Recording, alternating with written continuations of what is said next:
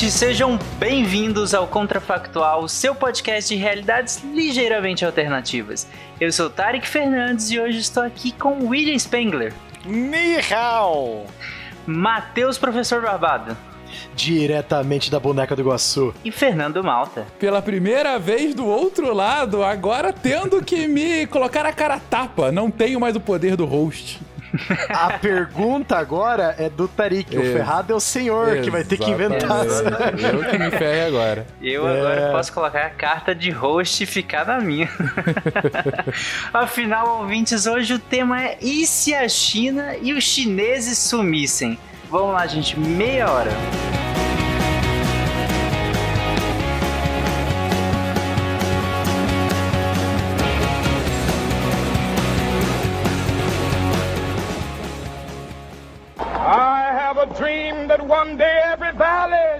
Then they will have my dead body, not my obedience. It's one small step for man, one giant leap for mankind.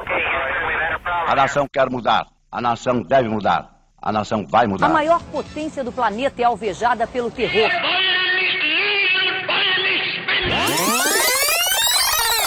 Contrafactual.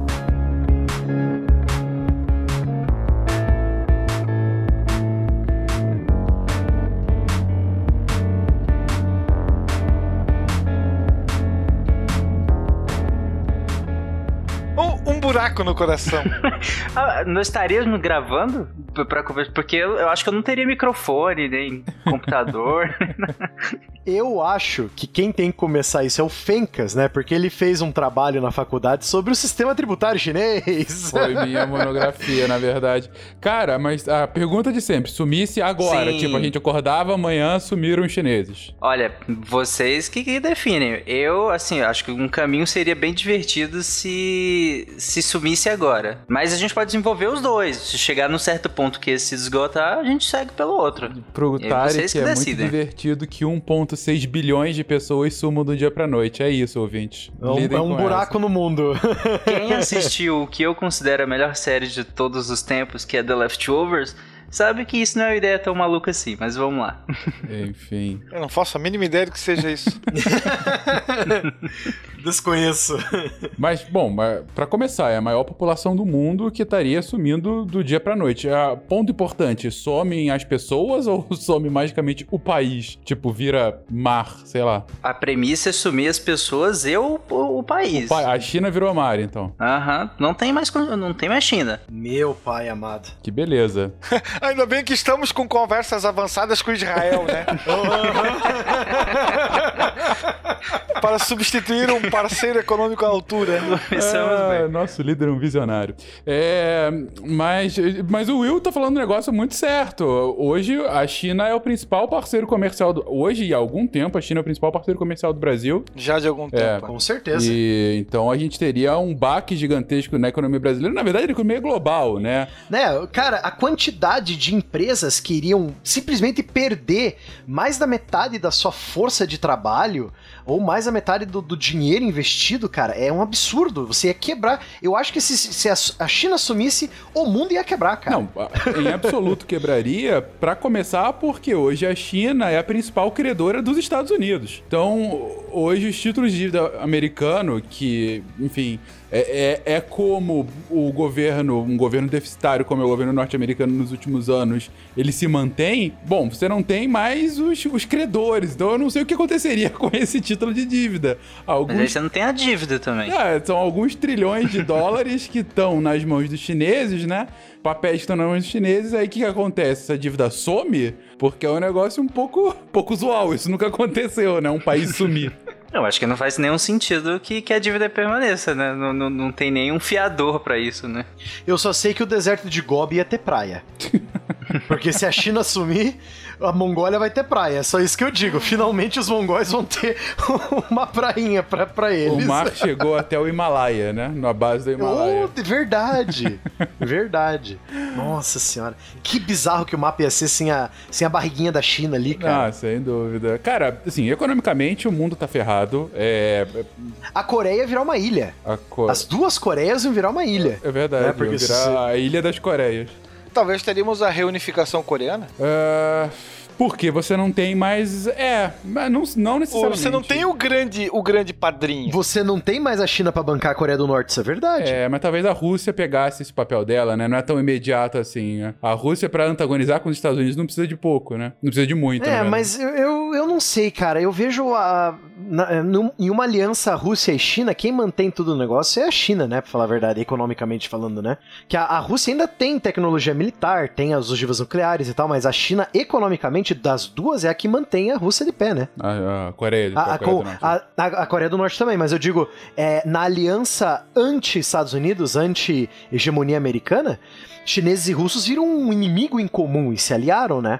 Mas dessa aliança, a mais forte é a China, com certeza. Mas né, essa antagonização ela é quase automática, né? Venezuela recentemente tá aí pra provar. É, o ponto do Barbado é, a Rússia sem a China talvez não teria a mesma capacidade que ela tem hoje pra virar um antagonista de respeito, né? Não teria o mesmo cacife. É, mas é um ponto a se considerar. É, um outro ponto também, em, em nível é, internacional, que eu acho, é.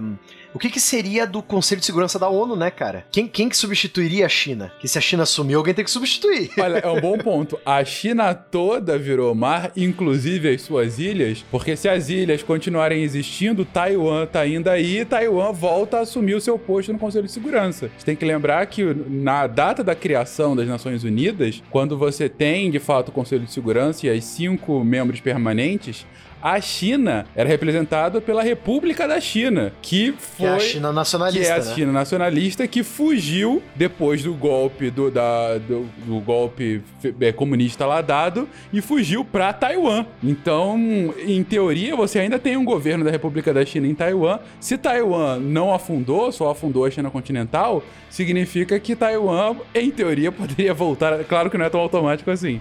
Mas ela poderia voltar a assumir seu posto como um membro permanente do Conselho de Segurança com direito a veto. E a Rússia ficaria sozinha. É, nessas posições mais estratégicas, Rússia mais sozinha. Até porque Taiwan hoje tem um alinhamento com os Estados Unidos muito maior, sem dúvida alguma. Sem nenhum interesse. Não, quase nada, quase nada.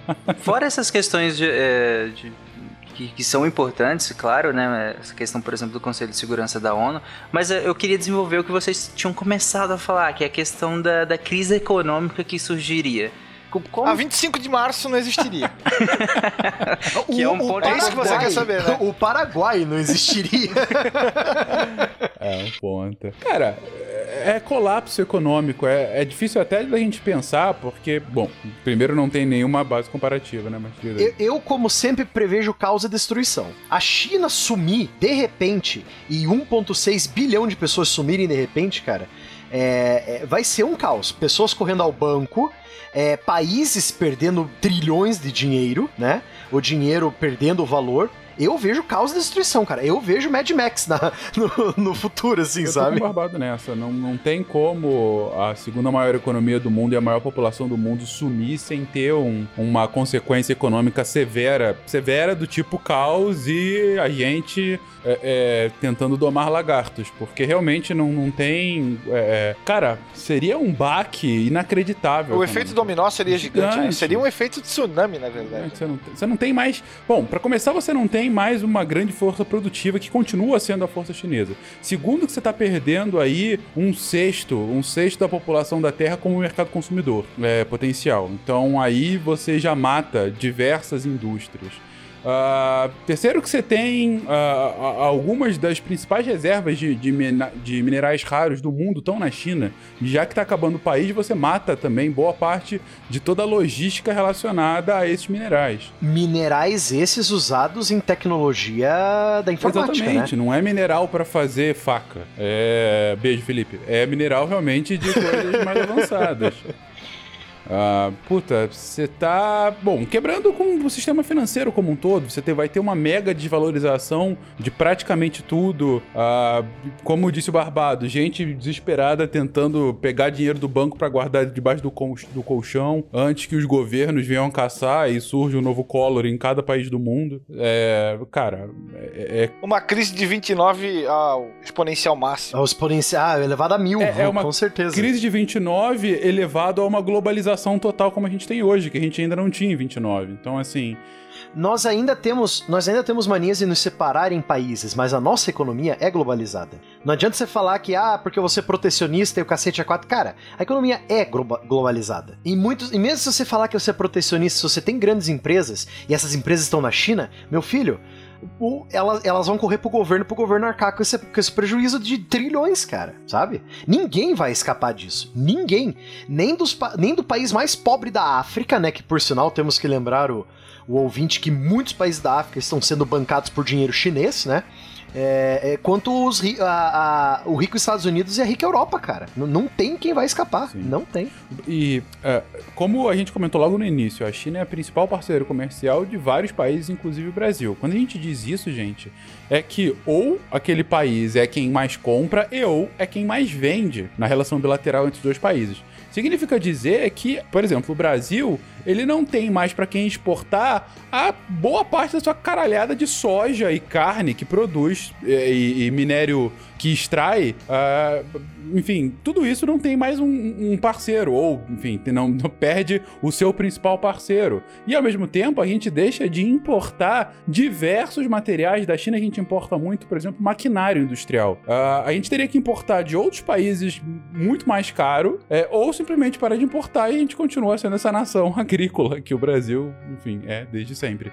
É, ou seja, isso só para pegar o Brasil, mas multiplica isso pelo número de países que têm relações preferenciais com a China, que é, bom, basicamente a ampla maioria dos países, incluindo a maior economia do mundo, que é os Estados Unidos. É, pensando, por exemplo, Fenka, você estava citando alguns dos mercados que o, que o Brasil depende diretamente de, de- da, da China, por exemplo, né?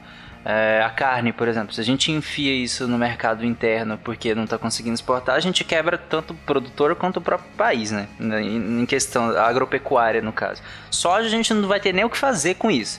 Porque nem, nem que todo mundo comesse O, soja. é, o- o Brasil, o Brasil não tem mercado pra quantidade de soja e carne que ele Sim. produz pra exportação, cara. A gente não vai o poder carne até, consumir a isso. carne até vai, porque o consumo de carne do brasileiro é alto, só que quebra o mercado, entendeu? Você injetar isso no mercado quebra, apesar Cara, de se ser consumido. vai- vai ter Soja gente nem isso comprar- vai ser, né? É, Vai, ter- vai ter gente comprando carne, a- o quilo da picanha é um real, cara. Se você injetar toda a carne que o Brasil produz pra, pra exportação. Não é, não é factível, é impossível. Não tem, não tem mercado consumidor o suficiente.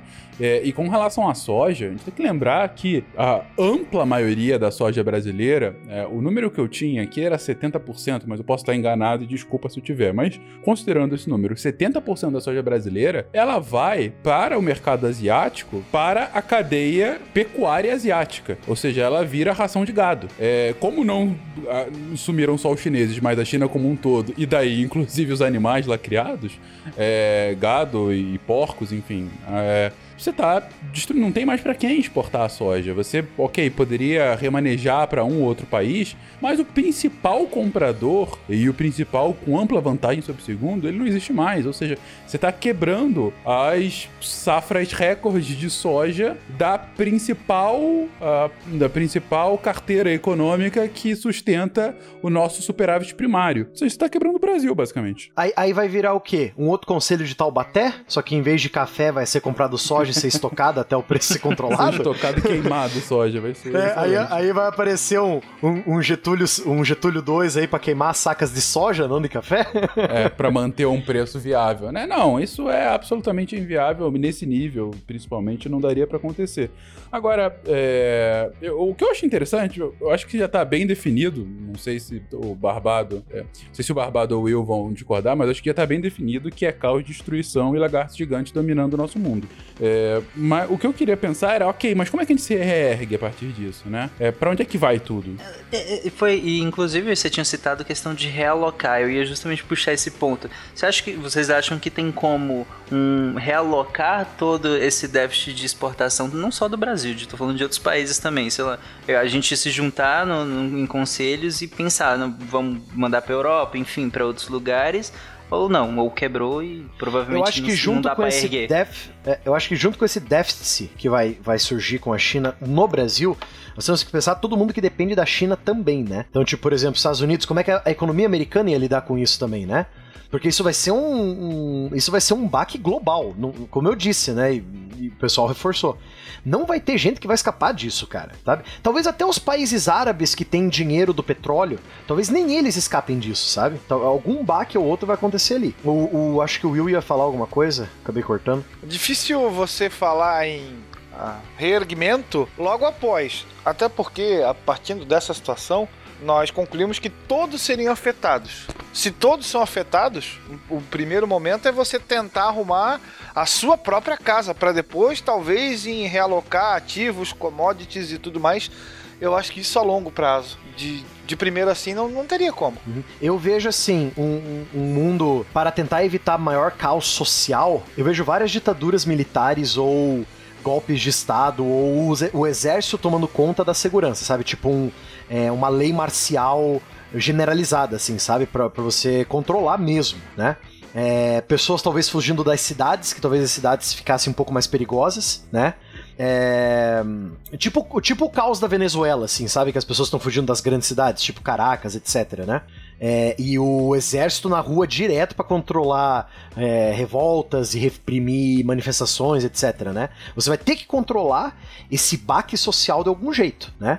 Fechar banco, é, segurar o preço da moeda, alguma coisa do tipo. Eles vão ter que fazer alguma, alguma lei brusca e ditatorial. Até porque até agora a gente tem considerado aspectos econômicos, que óbvio é gigante, mas se a gente parar pra pensar na própria ideia de um país inteiro sumir, eu fico imaginando o caos psicológico, né? No resto do mundo, do, tipo, do caos que viraria como assim um país sumiu. Eu posso sumir, meu país pode sumir, outros países podem sumir, então além da questão econômica, óbvio, tem uma questão social de caos total, né? Sim, ah, eu acho que isso a gente já tá considerando que, ok, a gente já conseguiu internalizar isso e, enfim, virou Uhum. parte da Porque nossa senão a gente cultura. para aqui também, né? É, ficou- enfim, aí vai ficar aí realmente, além dos lagartos, são lagartos existenciais, né? Porque realmente não, Exatamente. não vai dar pra evoluir muito depois disso. Lagartos filósofos. Exatamente. Exato. Mas eu concordo com o Barbado. Eu acho que numa situação extrema como essa, de grande, é, de uma hecatombe econômica, muito provavelmente você teria uma, um questionamento absoluto das, da representatividade das lideranças políticas, que só poderia ser sanada quando fosse sanada a partir da- do uso de força, né? Um- uma série que eu lembro muito, que pode explicar essa, essa hecatombe absurda, é, eu não sei se chegaram a assistir, uma série velha, ela teve duas temporadas só, ela foi cancelada. O nome da série é Jericó. Que é a cidadezinha de Da Jericó, bem no meio do estado. Não, não, não, não, não. Era. É, é uma essa série- daí é. É, é uma série americana é, que se passava no- nos tempos atuais. E é uma cidadezinha bem no meio dos Estados Unidos, uma cidadezinha bem rural, assim, tipo 3 mil habitantes, assim, sabe? E de repente. É, uma série de bombas nucleares explodem em várias cidades importantes dos Estados Unidos. Os Estados Unidos literalmente se dividem em seis, sete países diferentes, né? Então você tem um, um- um caos social, um caos econômico no mundo, né? Porque agora não existe mais Estados Unidos, existe vários países diferentes, né? E, e esse pessoalzinho, esse pessoalzinho dessa cidade tem que sobreviver. Então, tipo, ah, eu acredito assim, o país que sobreviveria seria o país que aplicaria logo em seguida uma lei marcial pra controlar tudo, cara. Tipo, desligaria comunicações, controlaria as comunicações, o governo controlaria tudo, sabe? Alguma coisa pra manter o negócio inteiro até reestruturar. Aqueles que não conseguirem, os países vão literalmente se acabar, cara. Não vai ter governo central mais. É cada um por si, vai virar uma selva. Mad Max na veia. what a day, what a beautiful day. Até, até porque, mesmo que a gente, como o Fencas falou, a gente parte do pressuposto que as pessoas já, ok, internalizamos que um país sumiu, mas tudo bem, a gente tá seguindo nossa vida adiante. É, aí, com o caos econômico inteiro, a gente, nós, temos, nós teremos países praticamente com, com mortalidade gigantesca, principalmente países que dependem muito diretamente das economias chinesas e de outros países, porque a gente tem que lembrar que a China some, os outros países se fecham. né? Então, países que dependem do suprimento direto de outros, de, de- de outros países, como por exemplo do- no continente africano. Vários dependem diretamente do suprimento de outros países que vão estar fechados. Então a gente vai ter muita gente morrendo. Eu acho que antigas guerras civis que já tinham acabado vão recomeçar, né? Velhas guerras civis na África podem recomeçar de novo. Eu não sei se a, se a guerra civil do Congo ainda tá rolando ou não, mas com certeza ia piorar a situação, né? Ahn, Eu, eu vejo países se dividindo também, por exemplo, a Rússia, não sei se a Rússia teria força suficiente sozinha pra manter o tamanho dela inteiro, mas assim, eu, eu acredito que o extremo oriente da Rússia, Vladivostok, essas coisas assim, sabe, ir- iriam, po- poderiam se dividir, formar é, dependências autônomas ou coisas do tipo, né? Pra facilitar o, o governo local. Mas não sei se a Rússia ia largar tão fácil o osso, né? Mas eu vejo, assim, países que eh, não aguentariam o próprio peso sem a ajuda econômica da China, né? eh, se desfazendo. O próprio tio Sam, se bobear, vai, vai junto, entende? Vai, vai se fracionar em outros.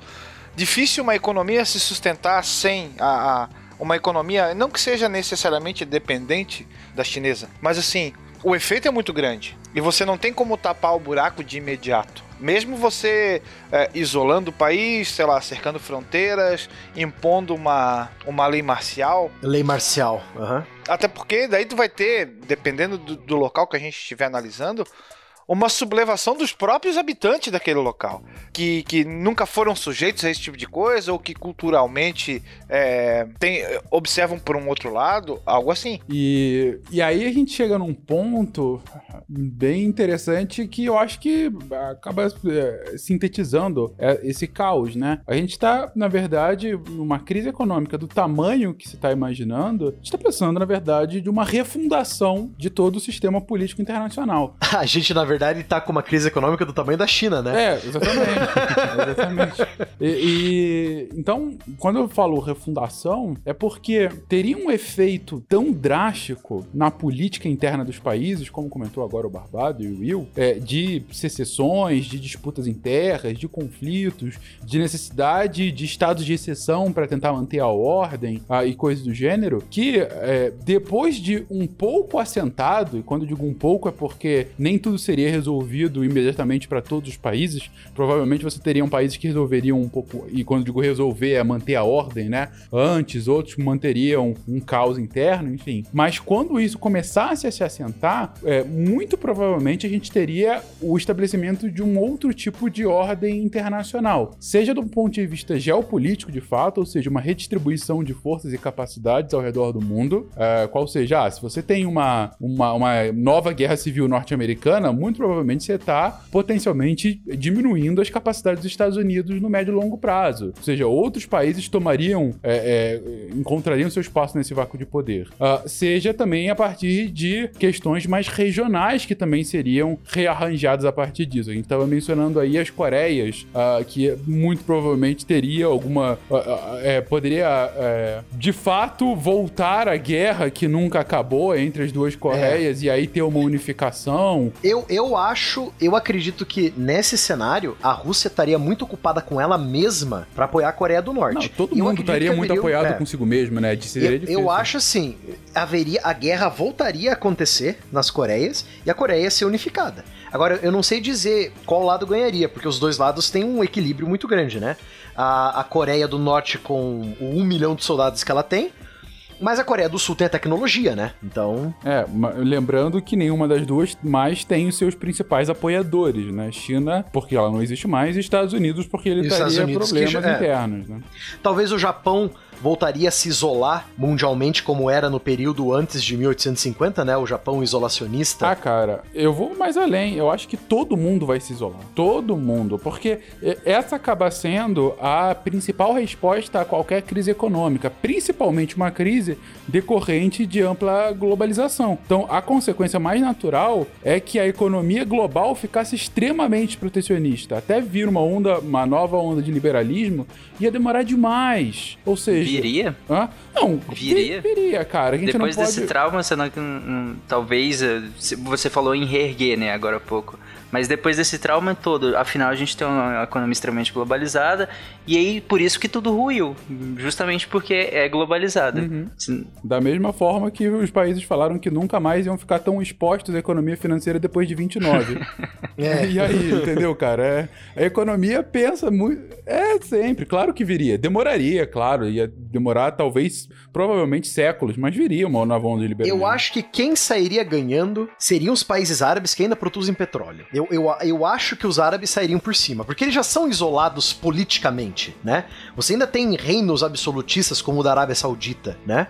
Então, talvez uma- um, um reerguimento do mundo árabe, talvez, quem sabe, os árabes se uniriam, destruiriam seu pior inimigo, que é Israel, finalmente, né? Ah, Talvez, uni- o- o- talvez se uniriam e fizessem a Grande Arábia, né? Talvez a Arábia Saudita finalmente visse a chance de unir o mundo árabe sob sua bandeira, né? Quem sabe? Eu, pelo menos, eu acho que os árabes sairiam por cima. Porque eles são a, a única fonte de petróleo do mundo, né? E- eles e a Venezuela, então. é interessante isso do de Israel, realmente Israel estaria em sérios apoios. Israel estaria ferrada, cara. É. Porque ela não teria nem o apoio da Europa e ela não teria nem o apoio dos Estados Unidos. Quer dizer, ela teria que usar a bonitinha da bomba atômica que ela tem escondida, né?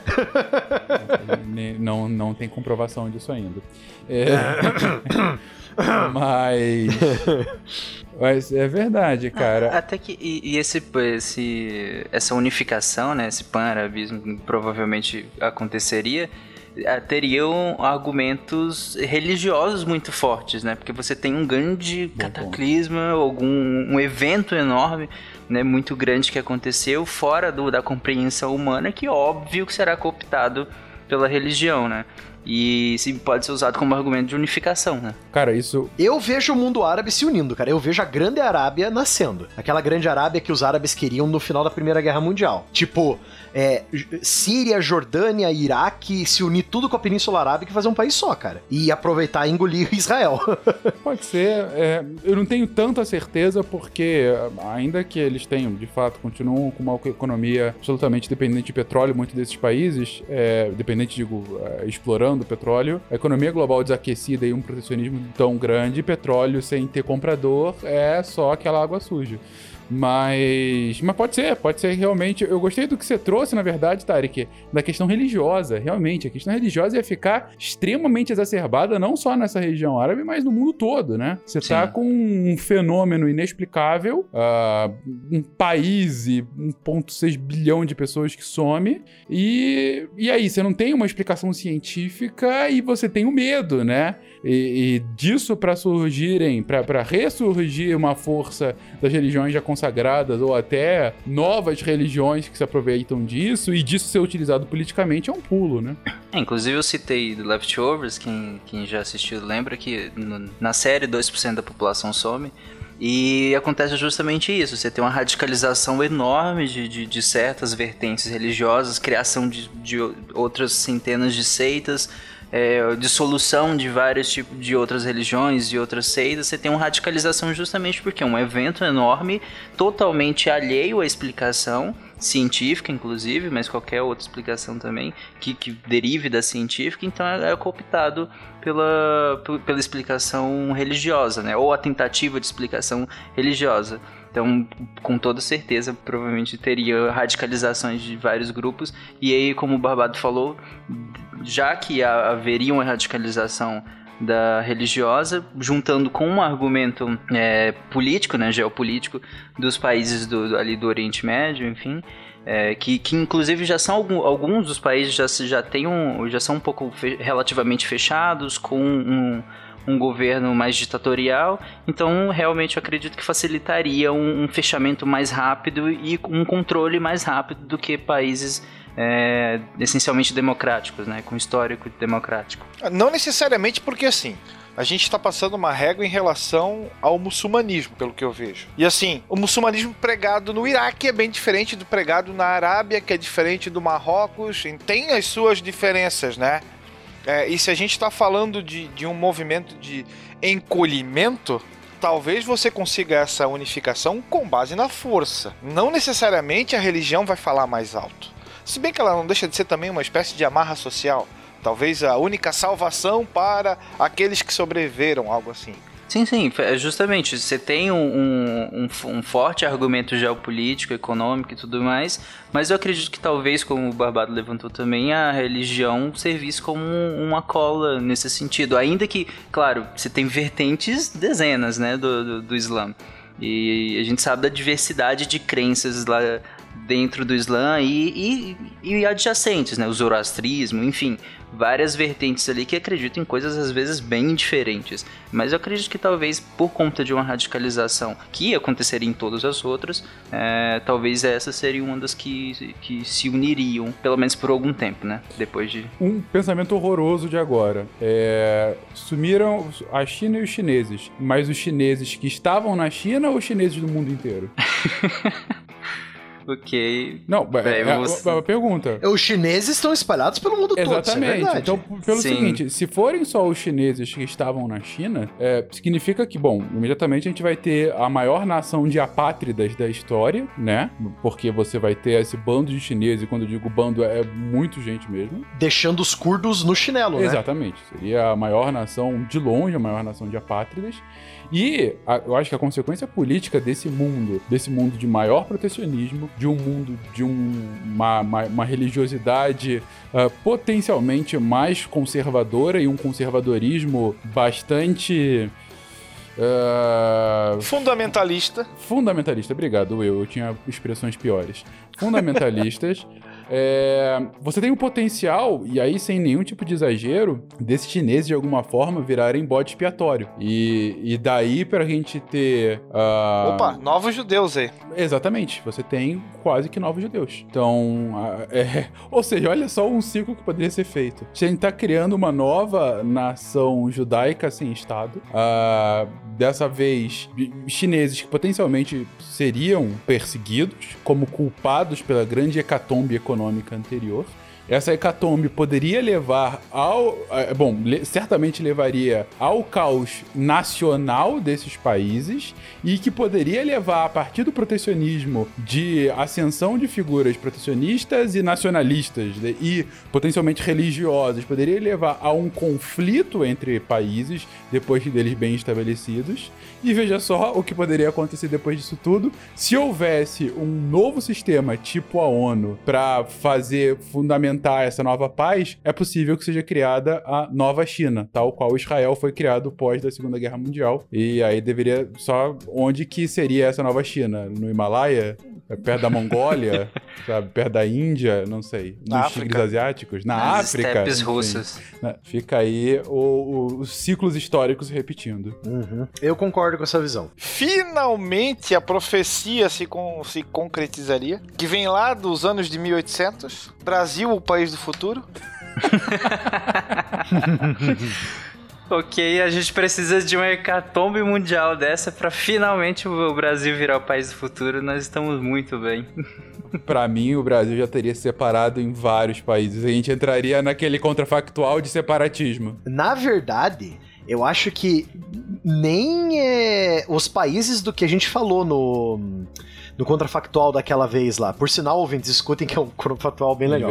É, eu acho que se separaria ainda mais, Fencas. Eu acho que ve- eu veria o Brasil voltando a um, a um quase sistema feudal, cara. Mas aí você está menosprezando a emergência dos Orleans e Bragança, que voltarão com um império ultra-religioso católico, unindo a nação brasileira rumo à ordem e ao progresso. E eu finalmente, eu finalmente teria meu ducado, o ducado de Curitiba. É, E é isso, ouvintes. Com essa economia global ruindo, países em caos e o Brasil, essa nova potência mundial com os Orleans e Bragança sendo o último bastião de ordem e progresso neste país, a gente encerra esse contrafactual. E eu só deixo uma pergunta. Vai lá nos comentários desse contrafactual e coloque. Ignora a parte econômica que a gente comentou, ignora a parte de caos inteira que a gente comentou.